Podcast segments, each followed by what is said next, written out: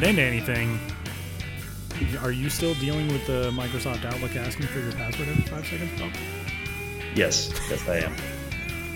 It, it, people I've already brought this up like four separate times before we started recording this segment, and Sam's so annoyed with it.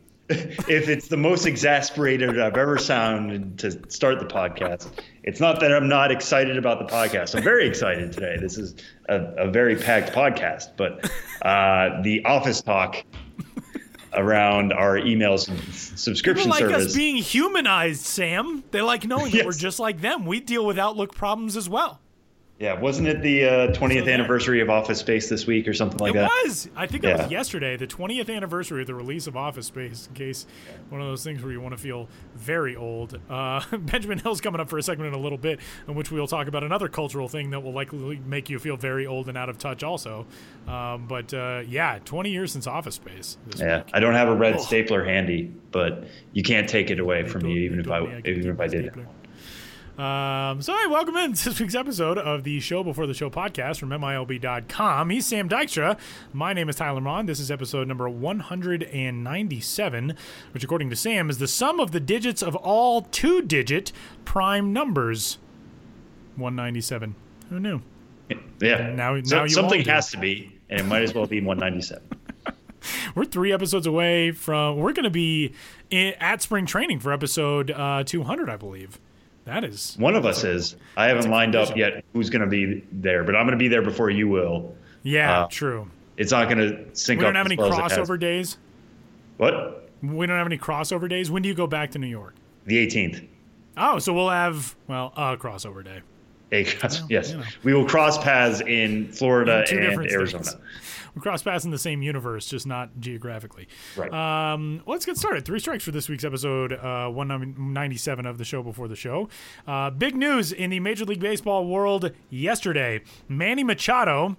As we all had forecasted going into the 2018 2019 offseason, signs with the San Diego Padres, who give him 10 years and $300 million in the richest contract in baseball history. Uh, Manny Machado, a member of the Padres now for the next decade, although he does have an opt out clause after five years. We have talked for so long about the Padres and what they have coming up in the system.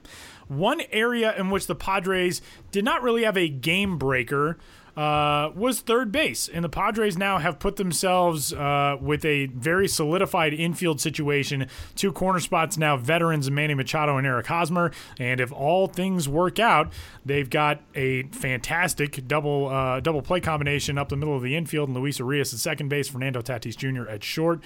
Um, but how does this signing affect the Padres? On the the system side, on the player development side. Third base maybe didn't have anybody that blocked, let's say, by this move, but there are still ripple effects from something like this. Yeah, a- and, um, you know what's going to be fascinating for me is to watch what the Padres do next. Uh, this is great, and uh, you know I sent out a tweet immediately when it happened when Jeff Passan broke the news. Um, you know just how exciting an infield this is going to be. You mentioned Luis Urias at second, uh, Fernando Tatis at short, Manny Machado at third.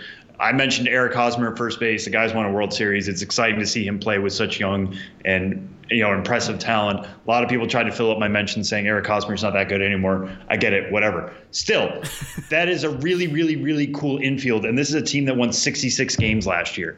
This is how the offseason should work. If you are not winning games, you should tr- be trying to improve. Uh, this is how rebuild should work. When you get you know teams on the cusp when you have Fernando Tatis Jr. you know almost being major league ready. When you have Urias and Mejia um, you know getting major league time last year when Chris Paddack is coming up when Cal Quantrill's coming up when a, a lot of these arms are getting better you add a big superstar talent like Manny Machado into that mix. You don't have to go fully you know farm built. You can add because you're going to save money the first couple of years on all these other guys who are you know beyond who will be on pre-arb contracts. Um, you know this is how the game should work in terms of a rebuild now you know I- it's not going to guarantee the padres a, a playoff spot this year i get that but you asked about the influence on the farm system what what happens next does this mean fernando tatis jr his window gets moved up. You know, we kind of all assumed he'd be up around the All Star break, maybe end of June, uh, probably after Super Two status is kind of or Super Two worries are kind of put aside. Do they bring him up even earlier than that because they say, listen, we signed Manny Machado to win now. Fernando Tatis Jr. is going to be our best shortstop let's get him here as quickly as possible. Um, you know, does he come up in late April or May? Uh, that'll be something to bear watching. And then one of the other things, if you were on Twitter, you know, Tuesday when the news broke, a lot of people wanted to go contrarian and say, okay, great, can he pitch? Uh, the Padres, as you know, the, the, starting rotation looks right now, not that great. Um, it's their biggest hole on the major league side. The minor league side, and we'll get to this here in strike two, it is their strength, their pitching. Um, you know, they have a lot of guys coming up, but Mackenzie Gore is years away. Luis Patino's years away. Um, you know, not much, not many guys who are going to be at AAA this year, at least not their high ceiling guys. So you want to win this year. Do they maybe dip into this kind of deep farm system that you know we think is one of the best in baseball, if not the best in baseball. Do they dip into that to go get an arm? You know, uh, the Indians have consistently been rumored to be throwing out you know Corey Kluber and Trevor Bauer this offseason. Do the Padres try to trade for one of those guys and get them to lead their rotation? That would be huge. That would put them right in the mix of the NL West. Um, you know this is just fascinating, and I can't wait to see what the Padres do next. They need to do something next. I think they need to either get Tatis up early, or they need to make a move for a starting pitcher, and not just wait for all this talent to get to the major leagues in two, three, two, three years time. Um, but you know, this is this is one of the fun surprises. Uh, you know, is free agency fixed? Not by any means. Not you know, I think Tom Verducci had a story yesterday that said, okay, you got 10 years, $300 million, free agency's okay. It's not true. That was the uh, most you know, there's bizarre still a, story. Yeah. Yeah. yeah.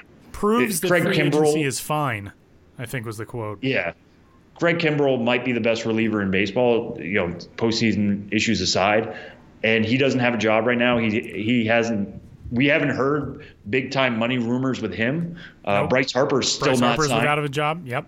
Yeah, we and you know Josh Harrison today signs with the Tigers. Josh Harrison's a, a player that can help a lot of. Yeah, that's a rant I'll save for another day. But um, this doesn't fix everything, but it makes things super super exciting for the Padres. Uh, just to mention one name, kind of offhand here. You mentioned third base not a particular point of strength for the Padres. Um, there's always been the thought that Fernando Tatis Jr. could be too big for shortstop. Right. Uh, maybe someday he would move over to third maybe that happens. You know, maybe the, there comes a day where Tatis has to move over, but you know, it, in the Padres' wildest dreams, this turns into something along the lines of Jeter next to A Rod. Uh, yeah. You, know, you, have a shortstop who can't maybe play the best shortstop, but you get his bat in the lineup every day. You get a guy to to his right who is a former shortstop. The defense works there. It'll be fine. One other name I want to mention is Hudson Potts, uh, who would probably be a top 10 prospect in, in most other systems. He finished uh, the year ranked 23rd in the San Diego system, but we've talked so many times that's an incredibly deep system. He'll probably go up from there. He hit 19 homers last year between Class A Advanced Lake Elsinore and Double A San Antonio. Uh, I I would Padres to keep him at third base for the time being. Uh, he was a first round pick in 2016. He's only 20 years old. He's not turning 21 until October you know, let him develop where he is best, where he's most comfortable. Again, in a dream world, he's pushing for the major leagues in, in 2020, and you have to move him to a corner outfield spot. Take that issue when it comes. Um, don't worry about Hudson Potts right now. The, the, Padres, maybe they use him in a trade someday uh, if he continues to show a promising bat. Uh, it's worth following, but I, I, this is not necessarily like a Josh Naylor situation quite yet, where the Padres signed Eric Hosmer. They moved Naylor from first base to left field um, because they signed Hosmer for such a long term deal. Uh, Potts is a little behind where Naylor was when he made that move. Um, but yeah, th- these are all good problems that San Diego, San Diego is creating for itself. And I can't wait to see what the next few days, few weeks, all of spring is going to be like in San Diego camp. Yeah, it is an embarrassment of riches in San Diego. I don't know if 2019 I don't think this makes the Padres a contender necessarily in 20. That's a team that won 66 games a year ago. Like, I don't think they're going to be contending for the postseason this year, but to solidify a position like that and have all these guys who are still pretty low in the system making the climb, the Padres starting in 2020 get really scary and get progressively scarier for the next few seasons after that as these young guys uh, continue their march up toward the major leagues in that San Diego organization. Uh, pretty, uh, pretty impressive stuff uh, in San Diego going on right now, and uh, their fans will celebrate by largely going to the beach. that's what you do in San Diego. Uh, strike two this week. Um, our farm system rankings continue across MILB.com. Pitchers up this week. Sam, run us through it. Yeah, so uh, we did same thing as we did last week with position players. We broke it up 30 to 21. That was written by Gerard Gilberto. Uh, 20 through 11. That was written by uh, Rob Terranova, and then 10 through 1 was written by uh, Chris Bumbaca. Um, very grateful for them for doing that. It, it's, it's kind of a staff wide effort, but those are the guys who did the write up, so I wanted to make sure they get their due credit.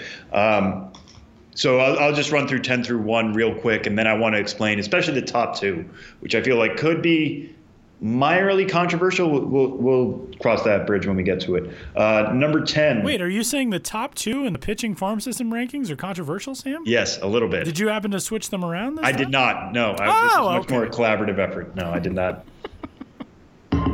Long listeners of the show will remember a couple years ago when you had the White Sox at number one, the White Sox. Tyler? I did. Yes. Over the break. I was editing the piece and I changed it. Without uh, checking just changed it. Actually, no, I think yes. I'm pretty sure you texted me. You were like, "Hey, I'm gonna switch these because I think you're nuts," and I was like, "All right, whatever." But I thought it was a good, uh, a and good then blasted me on driver. the podcast, and then put you on blast yeah. on the podcast. Interestingly enough, the top two this year involve one of those teams. But uh, please, yes. roll, yes. roll so, through it. Uh, number 10, St. Louis Cardinals, led by Alex Reyes. Number 9, Philadelphia Phillies. This still comes out after the Sixto Sanchez trade. We really like their depth there. Uh, particularly watch out for Spencer Howard. He was really, really good at the end of last season. A lot of you might remember uh, he was really good in the postseason for Class A Lakewood. Watch out for him, but they've got other cool names like Adonis Medina, Jojo Romero. Uh, David Parkinson led the minor leagues in ERA last year. His stuff might not be there, but I'm intrigued by him going into his second year. And a bunch of other AAA guys who are like right there. Enyel De Los Santos, Ranger Suarez, uh, Cole Irvin. Um, really deep system for the Phillies. That puts them at number nine. Number eight, the Seattle Mariners. They're here because of some big trades they made this offseason you might have heard of and that we discussed on the show, bringing in Justus Sheffield and Justin Dunn. Those are two top 100 prospects. A lot of systems don't have two top 100 pitching prospects. That that moves the Mariners here uh, into the number eight spot. Number seven, speaking of two really good starting pitchers at the top, Jesus Luzardo, uh, the best for the Oakland Athletics. AJ Puk right behind him, coming off Tommy John last year. Both of those guys could help Oakland this year. Uh, two of the most exciting left-handers in baseball right now, at least when it comes to prospects. Um, some other interesting names in there: Daulton Jefferies, Parker Dunshee to kind of watch. Below that top 100 level. Number six, this is where it gets really tough. Uh, the Detroit Tigers, we have at six. Casey Mize, they took with the number one overall pick last year. Uh, Matt Manning, kind of a consensus top 100 guy as well. It, then there's some others who used to be top 100 probably in that top 150 range. Franklin Perez, who had a lot of injury issues last year, he's going to have to show he's healthy. Beau Burrows was inconsistent, but can show good stuff from time to time. Alex Faedo is a first round pick. Uh, Kyle Funkhouser. Um, showed first round stuff at, at times in college. Uh, so a lot of interesting names in that Tiger system. Number five, we have the Chicago White Sox. Michael Kopech will miss all the season because of Tommy John surgery, but Dylan Cease was one of the most exciting uh, starting pitchers in all of minor league baseball last year. Uh, add him to a mix with Dane Dunning, Alex Ham, uh, Alex Hansen, who is going to be trying to bounce back into the top 100 himself. Kodi Medeiros, they picked up from the Brewers last year. Some really, really interesting arms in that White Sox system. Number four, we have the Houston Astros uh, with Forrest Whitley. They actually have four top 100 guys, and you know that's what's going to break you through here. Uh, Forrest Whitley, best pitching prospect in baseball. Really wish he could have pitched uh, all of the 2018 season. Decent chance he's not a prospect if that was the case.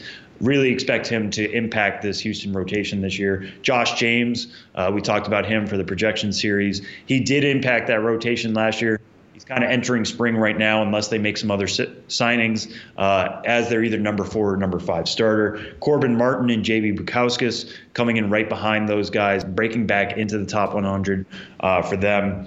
So those are the four guys there for the Astros. Number three, we have the Tampa Bay Rays. You might remember we had them at number one for position players. Really, really like the depth they have in pitching as well. Uh, Brendan McKay, a lot of people think he's going to be a pitcher long term. Uh, they they make a big pick last year with Matthew Liberatore. Uh, they pick up Shane Baz from the Pirates. Shane McClanahan was the 31st overall pick last year as well. Uh, Colin Poche was our minor league reliever of the year. Really going to be really cool to see him pitch this year. Good depth here with the Rays, as well as the, the kind of headliner. And I didn't even mention Brent Honeywell yet, uh, who is coming back from Tommy John surgery this year. Might have one of the deepest arsenals we've seen in the, the minors uh, since he's debuted a couple years ago. Really excited to see him healthy and throwing. Uh, can't wait to see what he do, what he can do in 2019, and how quickly he can climb. This this is where it gets controversial, I think, a little bit. Number two, we have the San Diego Padres. Uh, the Padres have seven pitchers in MLB.com's top 100. Uh, running some through some of them very quickly. Mackenzie Gore, we've mentioned Chris Paddack, uh, who has one of the best fastball changeups combinations in all minor league baseball. Adrian Morejon, Michel Baez, Logan Allen, Luis Patino, Ryan Weathers. Uh, you know some really really good arms in this system and it is deep as anybody you're going to find really good the reason why they're not number one is because the atlanta braves exist and you know maybe with some graduations we're not talking about the braves in this spot what i think tips the braves over for me is and I think we agreed on this, you know, the group that wrote these pitcher rankings, we all came to kind of an agreement on this, is with the Padres, they have the ceiling and they have depth. Braves also have depth and they have some ceiling, but they the floor is much higher. Uh, there's so many question marks about guys in that that Padres system that just don't exist here with the Braves you know, Mike Soroka, Kyle Wright, Touki Toussaint, and Bryce Wilson all made their major league debuts last year. They're all now top 100 pitchers. Ian Anderson climbed to double A. He's now a non roster invitee. You know, he's looking more and more like a sure thing.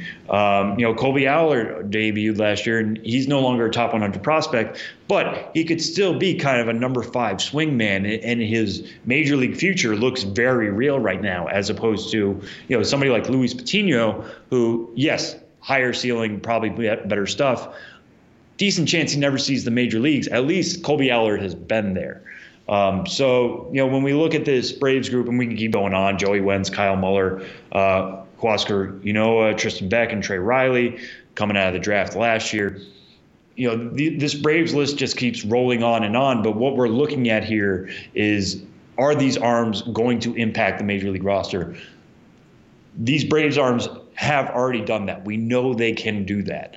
Um, and that kind of tips them into the number one spot here. 10 years down the road, maybe all the Padres guys we talked about hit their ceiling, and that's super exciting and that's great. You know, maybe this time next year, the Braves graduate a lot of guys come out of the top five and the Padres move up and start doing laps around around everybody else in this field. That's certainly possible with another year of development for those lower level pitchers. Um, but as things stands right stand right now, give me the closer to sure things than the multiple lottery tickets that exist in the, the San Diego system.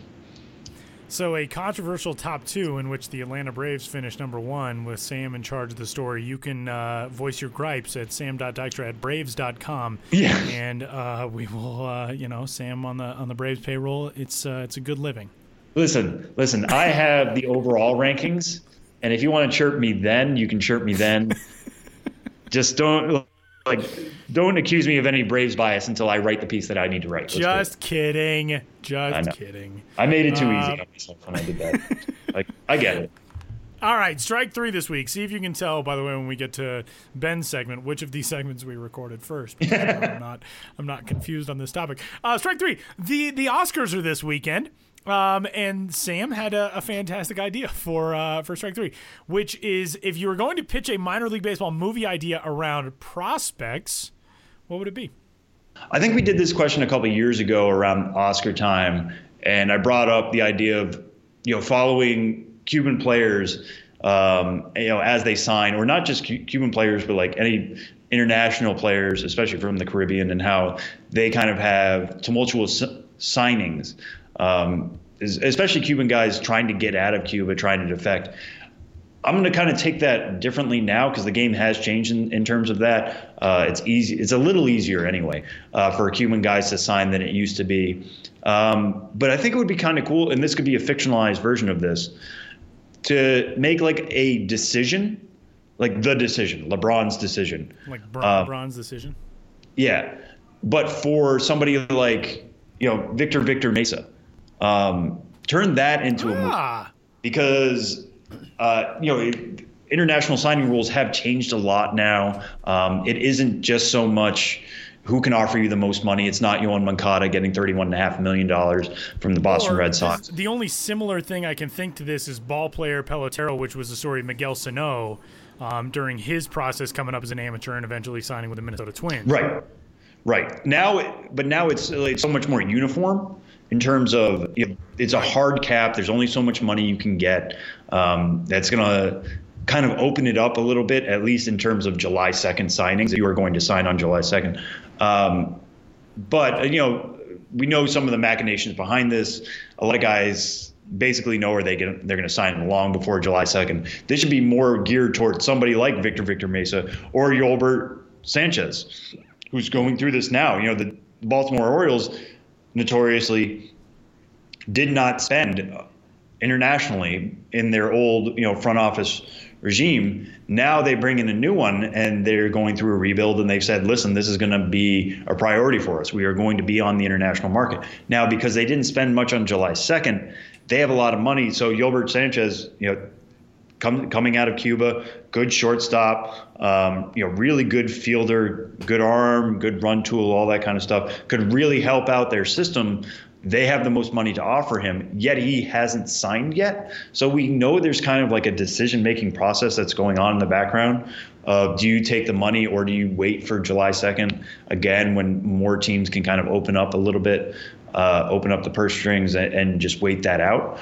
Um, I would love to see that turned into either a documentary or kind of a fictionalized version, you know, to create a prospect out of Cuba, base it on a real story, somebody like the Mesas or Sanchez or what have you, um, because you know this is life-altering money. We know that, um, but it's also it's it's a life-altering decision on what, where do you want to play baseball, uh, what type of front office do you want to play for, um, you know, who's going to do the best for your development, who has worked best with you know Hispanic players before, uh, Latino players before, who's going to make it easier for you you to transition to the United States. Uh, those are stories that I, I, think we just kind of all assume, be like, okay, yeah, Wander Franco gets signed, he gets thrown in Princeton, does really well. That's a great success story. It's very difficult for that to happen. Um, so uh, just having those background stories be be told in kind of a cinematic or documentary fashion uh, would be really neat and, really telling, I think. I've got two ideas. Uh, number one, uh, a dramatic story around a uh, a top prospect in baseball who is maybe the greatest hitter in a generation, but his father was maybe the greatest hitter of his generation and trying to uh, live in the shadow while also crafting your own identity as a young phenom. It's almost, almost maybe a little tiny bit inspired by. Maybe. I, th- I, think you might have to get his bit. life rights. Yes, I think. A little bit to this story might have been coming out of the storyline of Vlad Guerrero Jr. The other one, and this is off the wall, but this is something that I actually very much really want to research and want to learn about, and would love for somebody to make a movie on. Um, there was uh, the the Netflix documentary, "The Battered Bastards of Baseball," uh, as people recall. There was an outfielder on the Portland Mavericks during that season, um, whose name was Reggie Thomas. And again, the the Portland Mavericks at that time were like a hybrid affiliated slash independent team. Like I think they had some players on that team who were signed to contracts, but most of the guys were were unsigned and uh, played as, as independent players. But they were in an affiliated league. They played in the Northwest League. It was a very strange situation. Reggie Thomas evidently just disappeared like no one knows what happened to Reggie Thomas, and there were rumors that Reggie Thomas was an FBI informant and he just disappeared off the face of the earth. He played in Portland in 1975 and 76. He resurfaced in Boise in 1978 when he was 32 years old, and then just like nobody ever heard from him again. Um, so I think somebody should actually do a story on that. And it's weird because Baseball Reference both lists a death for him as just 1980, no date, but they also list what his age would be if he's still alive, 72. It's very Man. weird. It's very weird. Ever since I saw that documentary, I was like, they just mentioned in passing, like, oh, we had this weird dude named Reggie Thomas. Nobody ever heard what happened to him. Maybe he was an FBI informant. And they didn't delve into it at all. It's like, what? What? How could you not talk about this? So I actually really would like somebody to do something on Reginald Albert Thomas, uh, former Houston Astros, Atlanta Braves, New York Mets, Cleveland Indians, and Philadelphia Phillies. Better yet, you know what? I'm an optimist.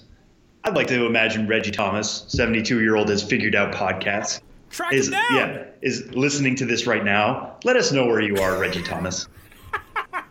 Reggie, get in touch, Yeah. man. Please. You know where to find us. just Uh, like just drop us a line saying, "I am Reggie Thomas. This is where to find me in Boise, Idaho." We will find you. Like, Yeah, yeah, exactly. We'll come out and I'm not that far of a, a drive away. I could I could make uh, he's he's referred to by the way in several different stories coming up on Google as uh, the Maverick star from that year. Uh, Reggie Thomas was uh, let's see what his actual line was during his time in Portland. Um, evidently, you can also buy a Reggie Thomas Portland Mavericks jersey on the internet.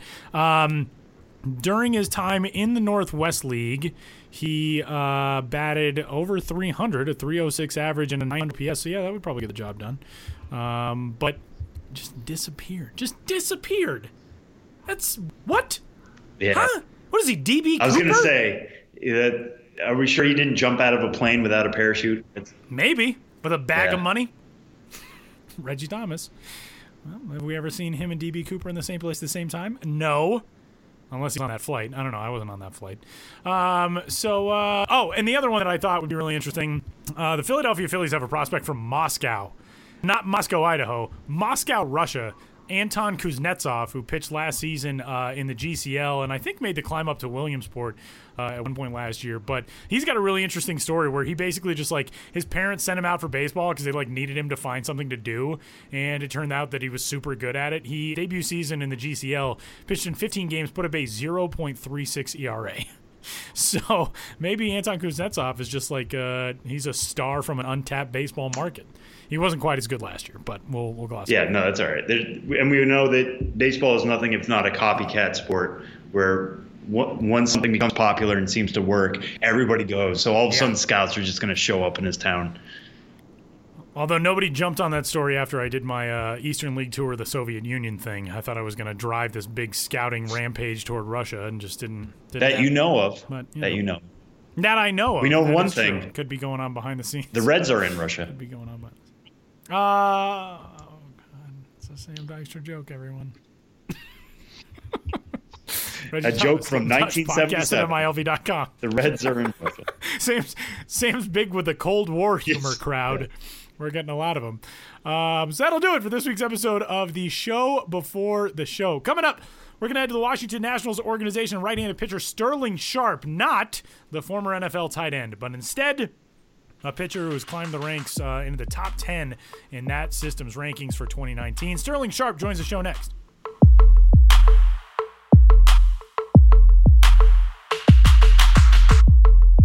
The Washington National system, a high rising right hander has uh, jumped into the top 10 in the newest prospect rankings from MLB Pipeline coming into this season. The newly minted ninth ranked prospect in the Washington organization is right handed pitcher Sterling Sharp, who joins the show. Sterling, welcome, man. How's, uh, how's things? You already in Florida getting things rolling for this year? Yeah, thank you for having me. And uh, yeah, I got down about a week ago, and we just started our official day of early camp today.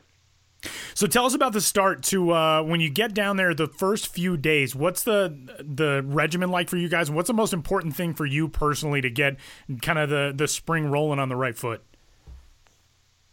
Um, for us right now, we are just throwing. Uh, we have tens every other day, and then we condition and lift right after. And uh, for me, just a routine getting down in the spring, just getting back to throwing every day, uh, getting your body right for the everyday grind that we're about to go through for the next month and a half, and just trying to get your flexibility down, your mobility, stay hydrated, and just ready to go for a month and a half. What's the over the span of the offseason, how often do you get to throw? Because I think people just kind of assume like, oh well, they must still be throwing all the time over the offseason. That's not necessarily the case, especially you threw 148 in the third innings last year, so I would think you probably took a little bit of time to rest. When you get your your off-season work started, how often are you actually throwing? Because that ramps up a ton when you get into February. Right. We have a program that we start mid to end December, so we get a good two and a half months off the throne, maybe three. And then after that, once it starts, you might go the first month every other day, pretty light, maybe 10 minutes of up to 90 feet. And then after that, you start working back to 120, probably around 10, 15 minutes. And then you start stretching it out. And then you get off a mound, I would say after about a month and a half is your first maybe flat ground or pin. And, and through this offseason in particular, as Tyler mentioned, you know, you're coming off 148 in the third innings last year, finishing up at double A. Uh, what were you able to take from last season and kind of put into this offseason work? I know you tweeted out a video uh, a couple weeks back, I think, about your slot or your cutter and your sinker. How those are going to be a problem this year. I think the pitching ninja jumped on top of that. Uh, but what have you been focusing focusing on when you have been pitching? Uh, I think for the last season I had uh, having a four seam just to be able to show the lefties because lefties were the guys that really gave me trouble last year, and it showed more once I got up to Double A.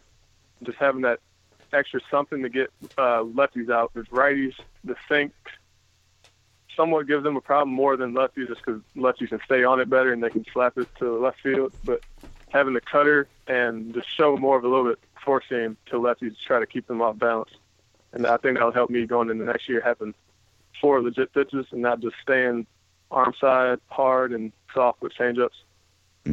Yeah, and I'm glad you mentioned the sinking action on your fastball, and you, have kind of developed this reputation as a sinker ball pitcher. I mean, the uh, you know numbers bring that out as well. I think he had twice as many ground outs last year as air outs uh, between Double A and Class A advanced. Uh, at what point in your either career, pro career, or even dating back to college, high school days, did you realize, you know, this is going to be my strength? This is how I'm going to get guys out, is just getting them to pound it into the ground over and over and over again? Uh, sinker, I didn't pick up until my second spring training, the first spring training down in West Palm after we moved from uh, Viera, Florida. And that was just, I looked at a video of Treinen's interview with Dan Kolko down in uh, Miami, one of their series, and I saw his grip and went out the next day in spring training throwing it, and it was doing what it was supposed to, and I liked the feel of it because I used to throw two seams, but the sink just felt better and it had the action I wanted. And that whole spring, I was pretty much sinker, changeup, and then the years after that's been my go-to pitch now. Mm. Yeah, and how do you kind of approach that in the modern game? I mean, today so much is driven by strikeouts. That's one of the first things people look at in terms of is this guy a good pitcher? Is he striking batters out at about a batter an inning? Um, you know, you struck out 105 and 148 in the third innings last year, but because you get so much, so many ground balls, so much weak contact, you're still able to be a good pitcher, which kind of makes you a little bit of an anomaly in, in today's game. Um, how do you kind of find yourself fitting in with the way you know the game is trending right now, with its you know pitchers trying to limit contact as much as possible? Yeah, I think the big thing is just finding out who you are, and for me, that was the thing. Everybody's not going to have the electric high spin rate fastball, of high 90s that can strike guys out and have a wipeout breaking ball. So my strengths were sinker and changeup and weak contact, and I'd rather get quick out than maybe two, three pitches and go seven innings on 70, 80 pitches, and I can always be, I can always have a pitch that could get me out of a tough situation with that sinker. I can be first and second just in a jam, and I can get two outs with one pitch, and the hits are going to come just because the stuff isn't as high as guys that really have a wipeout slider or high velocity. But so I mean, I kind of accepted that some hits might squeak through, but I'm always able to get a tough out if I need it with that sinker. So let's talk about your first few professional seasons. Uh, a lot of organizations with with pitchers sometimes will, depending on where they are in their careers, they'll keep them away from that midseason promotion. And the Nationals have trusted you with midseason promotions in all three of your seasons. You go from the GCL to Auburn year number one, Hagerstown to Potomac in year number two, and then Potomac to Harrisburg last year. But I want to I want you to take me through those two stops in Potomac. You you go there in 2017 for six outings, you make five starts there, and you go there to start 2018 with 14 starts, and your numbers make that jump the second time through in the Carolina League to be able to finish up get some experience at that high A level in 2017 and package that all over the offseason and take it into 2018. What do you think the biggest difference was in taking that step forward this past year? Uh, I think that season was me more trusting my stuff, especially the sinker, since that's my go-to. But just trusting that it will turn into a ground out if I stay committed to it and throw it confidently. That they will put it on the ground, and that forced me to just throw the ball in the strike zone more and not really worry about leaving it around the middle of the plate because if you just throw it down the middle, it's gonna have some action, and so don't really be too picky with the sinker. And that's kind of what limited my walks and got more action early in the count, was just attack hitters. Um, your athleticism is something that's highlighted in your your MLB pipeline bio, and I know your listed height and weight is 6'4", 170, and they note you could have played college basketball. And um, I feel like for for sinker ball guys, being tall and having long limbs and, and the angles that you come at and the levers you control, that makes it really difficult on hitters. Your your profile as a pitcher, how do you think the the frame and your delivery and your athleticism, how does that enhance what you already do well as a pitcher? From the videos that I've seen, I think that my delivery plays pretty well into this style for me, more of sinker ball pitcher because it's. I think I hide the ball pretty well. I would say I hide the ball pretty well, and it's kind of a low three quarter arm slot, so it's kind of coming out of behind the right-handed hitters, and that's why for lefties that was my main focus to have something to combat left-handed hitters. Because right-handed hitters, it was somewhat it was easier at bat for me for a righty than a lefty. And, and I'm glad you brought up video uh, there. You know, I talked earlier about you sharing video of, of your uh, cutter and, and, of your sinker. Um, and you know, you have one of our favorite social media accounts to follow. I think on Twitter through the Milb account, and you're very active on there, and it, it's really fun to see. Um, but how do you feel like that's changed? Uh, you know, in just the three years, or even when you were in high school, um, how much guys are sharing video or even watching video just to determine, you know, let's run that back, let's see the action on my pitches, let's see how my delivery is working. Uh, you know, how much has that changed just in the last couple of years? You think? It's huge, I think, because I mean, you can learn so much more. I think from just being able to see something happen, because some guys might not be able to feel it right away. That's kind of a feel thing, but some guys are visual learners, and if they can see what they need to do or what something is going wrong, that's just a plus, and it's easier for guys to pick on pick up on the things that way. So, what's something you feel like you've picked up watching video that maybe you've changed recently, or even over the long term, um, that's helped make you a better pitcher?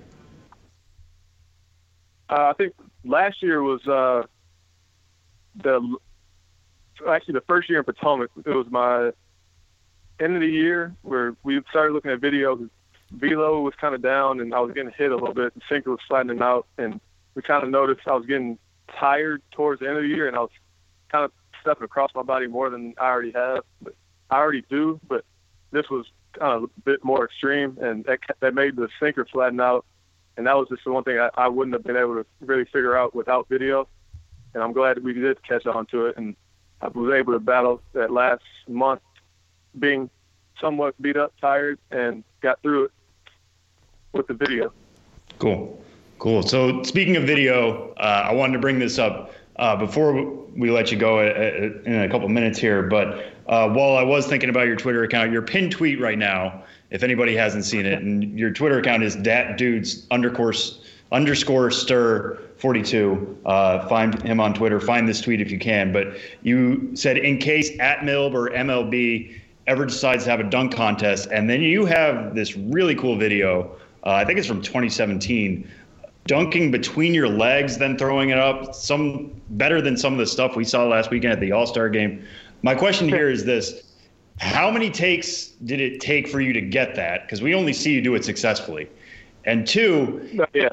If there was to do a if there was a dunk contest, let's say like at the futures game or ahead of the the home run derby, what could you pull off now? What what is the trick you would use to one up yourself from this video? Um, well, yeah, the the take that was actually my very first one. if you guys Okay, yeah, that. Sure. uh, I was home from uh, I think it was Christmas break my junior year or sophomore year of college, which whatever year that was, and then uh, I was just going back to my high school, and during layup lines, I usually hop in for them uh, just to be around the guys, and that was the first take. My brother decided to whip out the phone at the right time. First one, I got it, and that was probably my third time doing it between the legs. And if I was in dunk, I probably I can pull it off now, off the backboard and then between the legs. Man, Uh, yeah, uh, you say it very casually for speaking to two people who would love to touch rim at one point in their lives. But I could do that too if the backboard was like six feet tall and I didn't have to jump. yeah, there we go. Trampolines involved, backboard. still six feet, all that kind of stuff.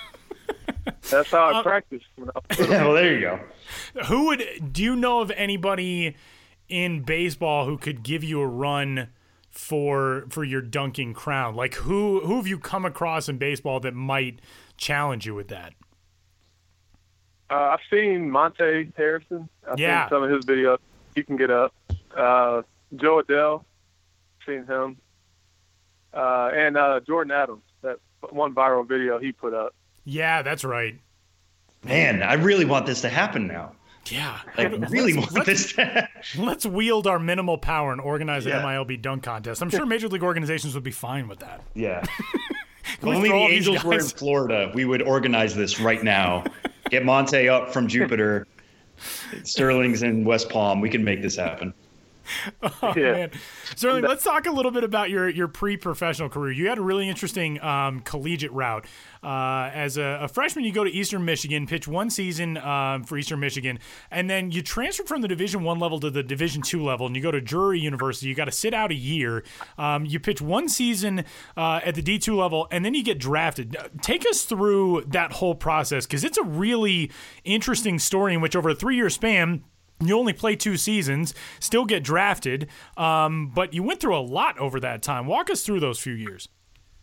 Yeah, it was actually uh, one more school in there. It was Eastern, and then there was a lot going on at Eastern. We had a new AD come in, and she kind of cleared house and brought her people in. So I decided to go JUCO and try to get out after that sophomore year into the draft early. So I went down to uh, Darton State in Georgia for my Oh, sophomore year, interesting.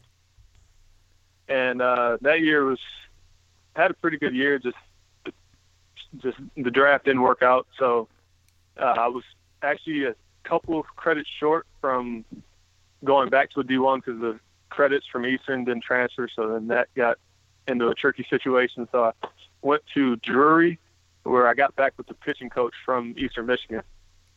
And then that year had a okay year and got drafted and made the most of, out of that. That season, um, when you go from your pitching at the the D two level, and then all of a sudden you're a professional ball player, and the the numbers, uh, your numbers at, at Drury, you put up an ERA of 5.9 in 18 games, and then you get into pro ball and you get a 3.28 ERA thrown out there over 12 outings. You make eight starts in your debut pro season. Um, when you looked back on that first season, what did that feel like to go from like, man, I was a I was a JUCO pitcher and a D2 pitcher just a little while ago. Now I'm a professional pitcher, and obviously you've made a climb, you know, slipping into the top 30 last year. Now you're in the top 10 in an organization. Like this, this run has been pretty damn impressive compared to what a lot of guys get over the first few years of their careers. Yeah, thank you. And this is, I think, being it just freed up some ability for me to get into a routine and actually be able to get into a pro ball routine where you, you're doing baseball activities every single day and you'll be able to get your talent or your, your routine down and just this is something that in college you don't really have the luxury of being baseball all day and focusing your time on that as much as you can. All right, certainly. Well, we'll send you out on this one. Um, you know, you you ended last year at Double A, as, as we've said a couple times. Probably going to start out there again this year. Um, but Double A, in our conversations with prospects over the years, people have always said that's where you start to feel it. That's when you can really see the show within within reach. Um, how does that make this spring different? Does it feel any different to you, knowing you're probably going to open two stops away? You've been two stops away. Uh, you've shown an ability to, as Tyler asked you before, you know, rise at least one level every season. Um, you know, how how different does this spring feel, knowing your proximity to the majors? Yeah, I try to treat it every spring training like the same, but I mean, obviously this one is a bigger I would say, because uh, I have a chance to put myself in a good situation and hopefully start off in Double A good, like the last couple years. Start the first half of the season well and be named All Star, and then hopefully get a call up mid season. Well, it's been a pretty impressive last couple of seasons for Sterling Sharp, who is now the ninth ranked prospect in the Washington Nationals organization. You can find him on Twitter, as Sam said. Uh, you can tweet your dunk videos at him. Presumably, he can give you a grade on what you need to work on going forward if you want to try to get in on this MILB dunking action. Uh, but uh, Sterling, thanks so much for the time, man. Congrats on, uh, on all the success so far, and best of luck this year. Oh, yeah. Thank you for having me. Appreciate it.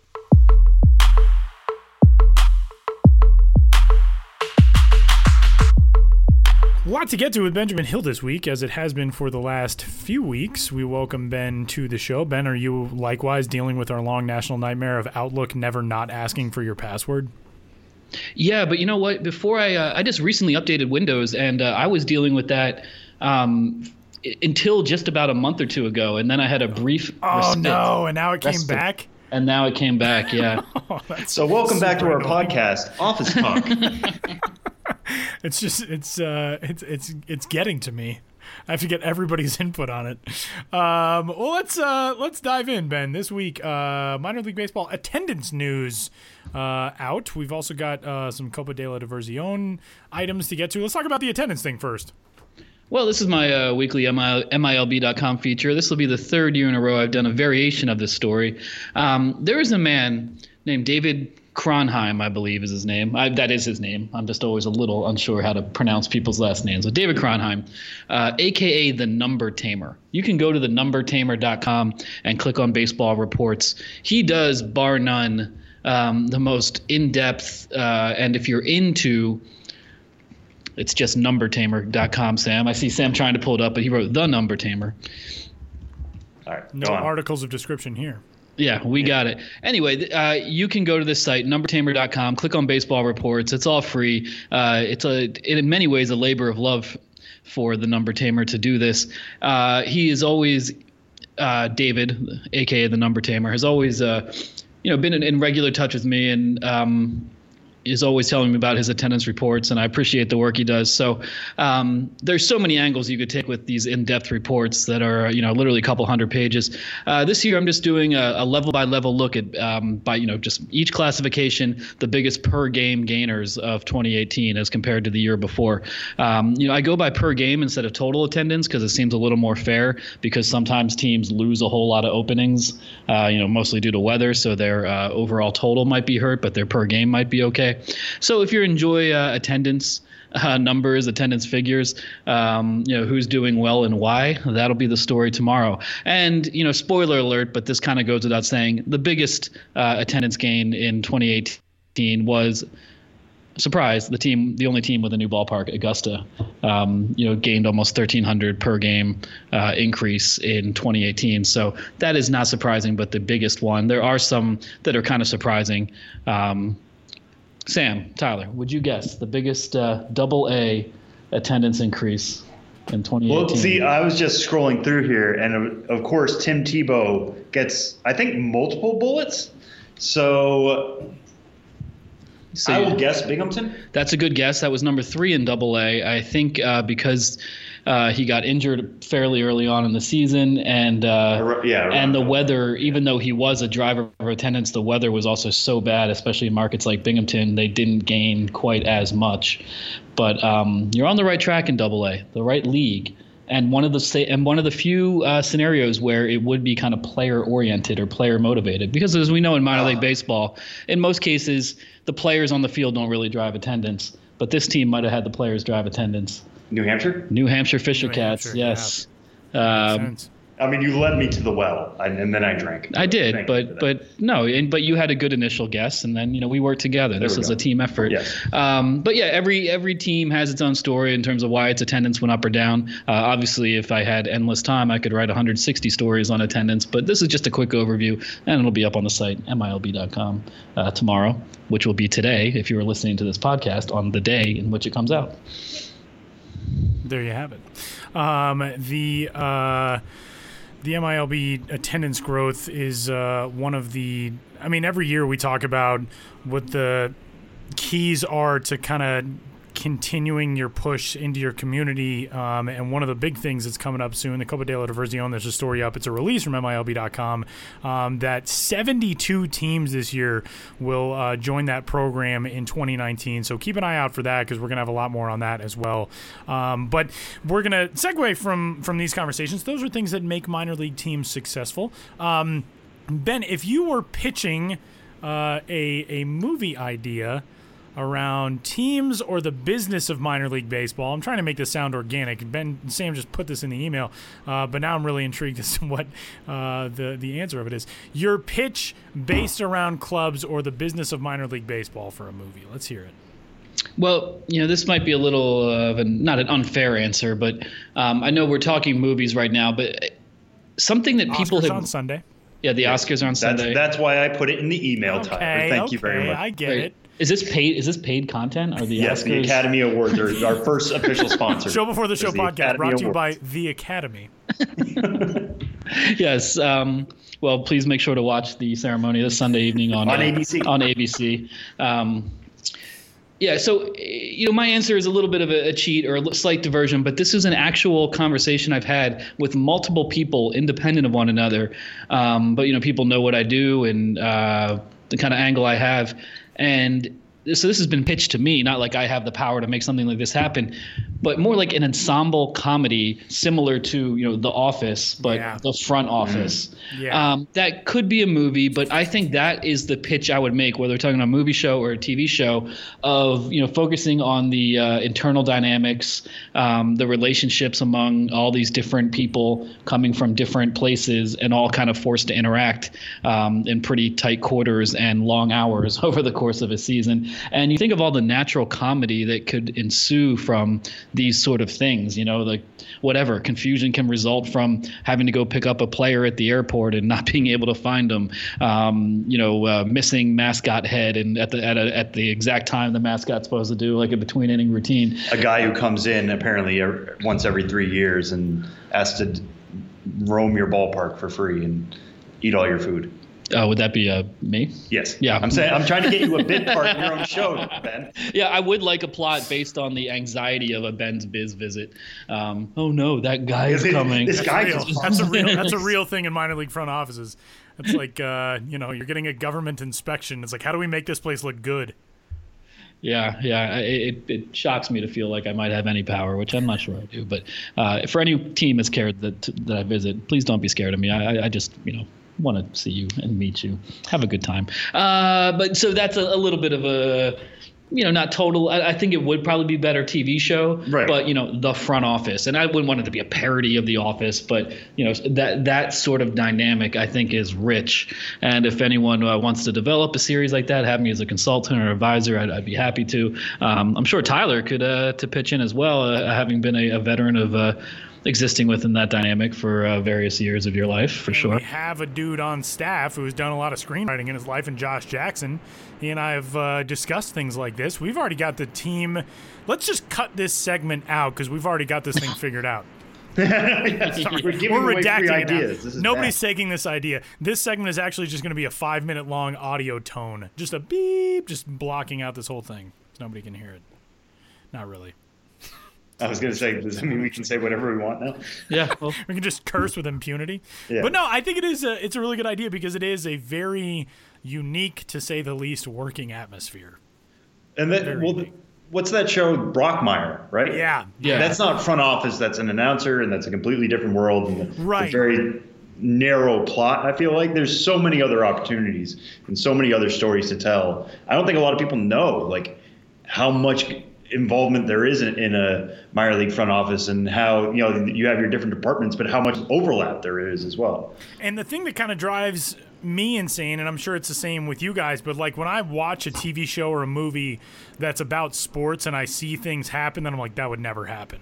Like that, uh, you know, Brockmire. I love Brockmire, but it's it's uh it's about a fictional minor league team that's independent, um, and it's very much a. Uh, a cliche kind of they're by the shoestrings they're barely making it by in this small town and everything else has gone out of business and the team's barely hanging on and this evil corporation wants to tear down the ballpark blah blah blah. Like it's a lot of tropes like that but there are a lot of things that actually happen in minor league front offices that are fascinating and I think would be fascinating to the average person, not just like a bunch of nerds who work in minor league front offices tuning in and finding it interesting. Like even when uh, it was very much like through the looking glass, but when Eastbound and Down filmed uh, season three uh, in Myrtle Beach, I was working there, and part of being part of a front office that was creating a fake minor league atmosphere for a fake minor league team while working in a real atmosphere of minor league baseball for a real minor league team like that kind of stuff is fascinating and uh, i think that the crossover would be very easy to make work between the the weird world of minor league baseball and that external stuff where you could project it in a in a fun way yeah. Very meta. A little yeah winking. that's the word Yeah. Layers upon uh, layers upon layers. layers upon layers. Yeah. Um, what's uh, what's going to win Best Picture on Sunday? Since this is the show before the show podcast brought to you by the Academy. Um, I'm gonna pick the favorite, as Okay. in just whatever uh, Favorite with a U. whatever has the best odds. Oh, come on. Ah, that was very. Good. I was like, that's going to be a very nuanced take That from Ben. very Like, that's, good. you know, favorites in the mix. That could be interesting. That was Nah, really yeah, impressive. yeah, whatever the people think is gonna win, just just go with the favorite. That's my horse racing strategy too. Sam, what are you going with? Uh, Roma. Yeah, I um, I haven't even seen Roma, and I'm gonna pick Roma, just of what I've heard. I highly recommend seeing it. Uh, I gotta watch it before Sunday. I'm actually in the Oscars pool with uh, one of our editors, Paige Schechter, um, doing a just a for fun pool of. Uh, she knows that I'm kind of a nerdy film person, and uh, so we were talking about Oscar stuff. And I have not seen nearly enough things this year, but everything I've heard about Roma, I'm just like, yeah, I kind of feel like that's gonna do it. yeah, it's, it's beautiful. It's a beautifully told movie. It's a a lot of different scenes around the theme, I would say. Um, but each one is really, really cool and really different and unique in a story that I, I don't feel like has been told. You know, Bohemian Rhapsody is fun if you like Queen songs for Yeah, an hour and a half, and uh, Green Book Sounds doesn't you bring do anything not. new to the table. What? sounds like you did not like Bohemian Rhapsody. I, I It's not, fun if you like Queen songs for an hour and a half. No, I really like I really like Queen, but like I really enjoyed the concert scenes, and it, there's Yeah. It's Freddie Mercury for crying out loud. Like, Yeah. so much meat on that bone you could talk about, and Yeah. they kind of just like get me to the concerts asap. Yeah. Yeah. Anyway. Okay. Speaking of concerts, though, we should bring this up before we go, or before we let Ben go, um, about this Chattanooga tie-in with like a Korean pop band that I'm going to sound really old and say I've never heard of before, but what, what was the story? on You think of the Chattanooga Lookouts. Yeah. Yeah, so this is just a little bizarre thing. I'm going to do a little more researching into it tomorrow and should have a blog post up. Caught me completely off guard. Um, the Chattanooga Lookouts, you know, double A team in the Southern League, um, they tweeted on Friday in honor of BTS tweet. This is a, an account at BTS underscore TWT. In honor of BTS tweets, J Hope's birthday. We've got a billboard up to celebrate. BTS Army. Be sure to check it out through this through his B Day Monday. And then there's a picture of a billboard that is actually kind of attached to uh, the stadium itself. that says "Happy Birthday, J Hope," and J Hope is a member of this Korean uh, boy band, a pop band called uh, BTS.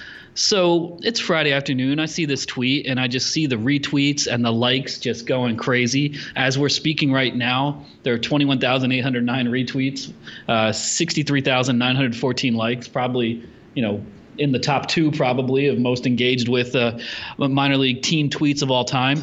I quote tweeted this tweet and just said, I'm not exactly sure what's going on and um, you know something to that effect. And I ended up with probably my own personal, like most engaged with tweet at all of all time. What it comes down to is this band, who I'd maybe heard the name in passing, but I never really thought about who they are. They're obviously very popular in Korea, but they are now globally popular. They have a massive group of fans who are into them. The Chattanooga Lookouts, uh, through their uh, iHeartRadio local, one of their local FM, uh, you know, radio station partners.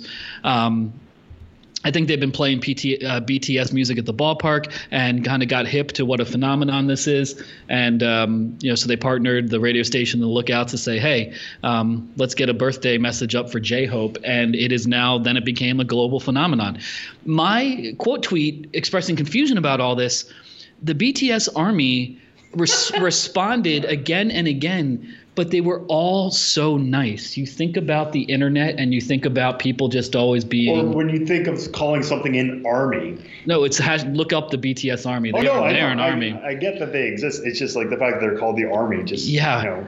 but it wasn't kind of like you idiot how could you not know this? Or why you know what what is your confusion about? Or anything like that. It was just kind of like bts are this band and we love them. Like check out this song check out this email. They're like sending like blue hearts my way or something. Um, the sacramento river cats whose twitter account is currently is, is clearly run by a bts fan responds to my tweet with like like stan bt7 ben or some some like something like that.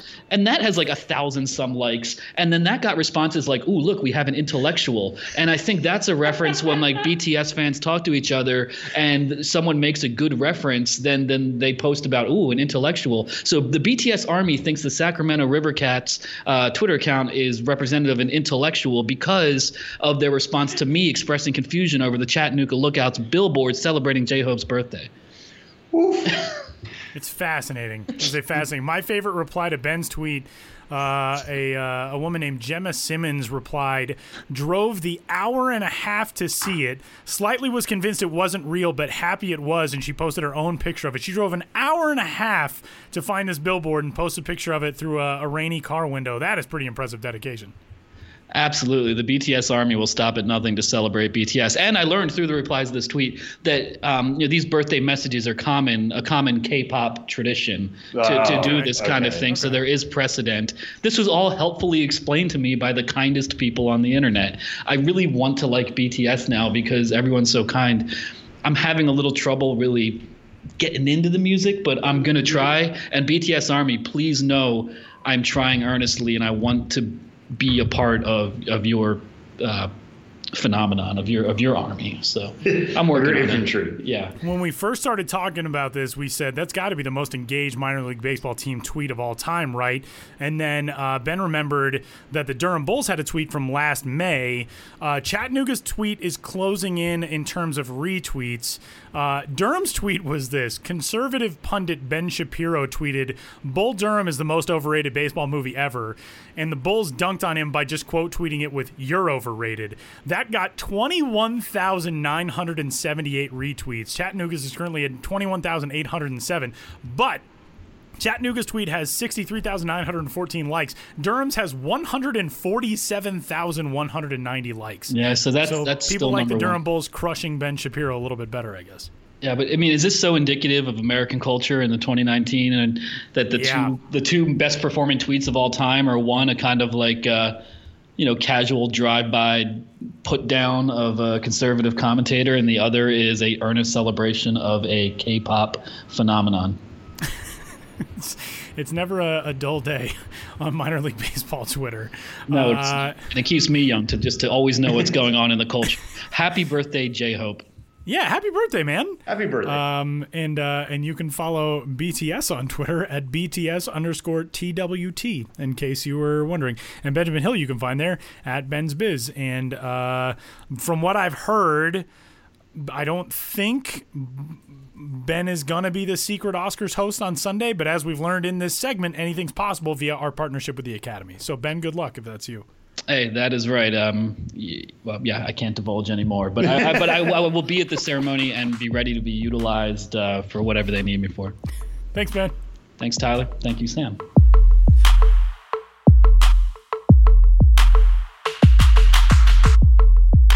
Uh, according to a baseball prospectus story from uh, a while back, um, Portland Mavericks manager Frank Peters had to hire security guards to protect him from his own players, quote, including star Reggie Thomas, who punched him and threatened him with a shovel. what? So, uh, Reggie Thomas, scary dude. Yeah. We don't know where he is. Maybe we don't want to go to Boise to just track him down. or, or maybe he's just, uh, he's just that cool. Yeah, man. or that. He's just like he couldn't handle it. He's like, I'm OPSing 900 for this team. Somebody yes, sign me. That's true. I again, I, I will say if you, if you are listening, Reggie Thomas, we want to know your story. Yeah, if you are anybody listening who knows anything about Reggie Thomas, we want Right. to know the story. Uh, because I just don't know how you put a line in a documentary like, oh yeah, and then there was this one dude and he was really good and nobody ever heard from him and there were rumors that he was an FBI informant and uh, also evidently pulled a gun on his manager once because he didn't see his name on the lineup card. According to a Seattle Times column, and maybe we don't want to meet Reggie Thomas. I would think by '72 he's mellowed out a little bit. Ah, that could go the other way. Yeah, that's true. It could go a little nuts. Reggie, we're open. We're open to it. We're open to your story. And if you want to get in touch, podcast it at MILB. As the Academy did to sponsor this podcast. Exactly. We got an email from uh, Prez at theacademy.com asking, you know what market we need to get into? Minor League Baseball podcasts. How would you guys feel about that? And we thought, yeah, I guess so. Um, we should probably note uh, we are not No. sponsored by the Academy, and we make no claim to actually being. I will say this though, Um, Thanks to we have been team. acting this entire time. Just a thought. Oh, see how Just good a we are. thought. Yeah. Voice actors. Academy. um, I actually, uh, for the last three months, have basically done nothing but vanish into the world of Red Dead Redemption 2. Um, if you don't want to know anything about the guy who does the voice of Arthur Morgan, just turn off the podcast now. Because I know uh, my former colleague with the Myrtle Beach Pelicans, James Smythe, who's now a statistician with the Yes Network, James had an AOL email address like forever and never wanted to know what the guy who did the Welcome You've Got Mail, what he looked like. Never wanted to know what that guy looked like. I always found that fascinating. But the guy who does Arthur Morgan's voice is Irish. And that baffled me. So now That makes know. me very happy. How did I get on that? How did I get on that? Mu- to bring this around to the Oscars. Oh, voice. Oh, voice there we go. Okay, yeah. Uh, To bring this back around to the Oscars, though, how has Sam Elliott not had like an entire cowboy video game based around his voice? yeah, that is true. That is true. You know, it's interesting. I actually read a, uh, a pretty in depth story about the creation of Red Dead 2, and Red Dead's creator said they did a game several years ago. I think it was one of the Grand Theft Autos where they brought in like actual big name actors, and they said they were so difficult to work with that they were just like, we're not going to do that anymore. We'll work with with anonymous voice actors. We're not going to deal with big personalities. But I feel like Sam Elliott would be. Sam Elliott is currently in a movie about killing Hitler and Bigfoot. I, can't imagine the guy has that big of a personality. Or it would be like that difficult to deal with. I don't know. I've never met the man. He seems very charming. He has an excellent first name, but um, and an even more excellent voice. But uh, I, I can't speak for him. But I just I I watched The Star Is Born, and I'm just like I just want you to be a cowboy forever and ever. And it, if Red Dead Redemption Three comes out and Elliott doesn't have a small bit part, let's say, isn't like running a saloon somewhere, I'll be disappointed. Yeah. I thought Bigfoot was like an American legend. Oh, They had Europe. Oh no, it's it's he's like an American soldier. It's this whole big. I go read the Wikipedia page on it. It is fascinating how this movie got made, and apparently it's supposed to be very good, and how much it just leans into how weird it is. Huh. So so far today we have covered uh, Outlook password issues, uh, player from the Portland Mavericks who may or may not have been an FBI informant and disappeared, and Red Dead Redemption voice acting. Uh, we covered That's- it all on the minor league baseball. That's a full full episode. We, we do it all for you. Um, and we managed to talk some baseball in there as well. So if you want to get in touch with the show, we are at podcast at MILB.com. Sam's on Twitter at Sam Dykstra MILB. I am at Tyler Maun. And uh, that'll do it. Thanks for tuning in. We'll talk to you next week.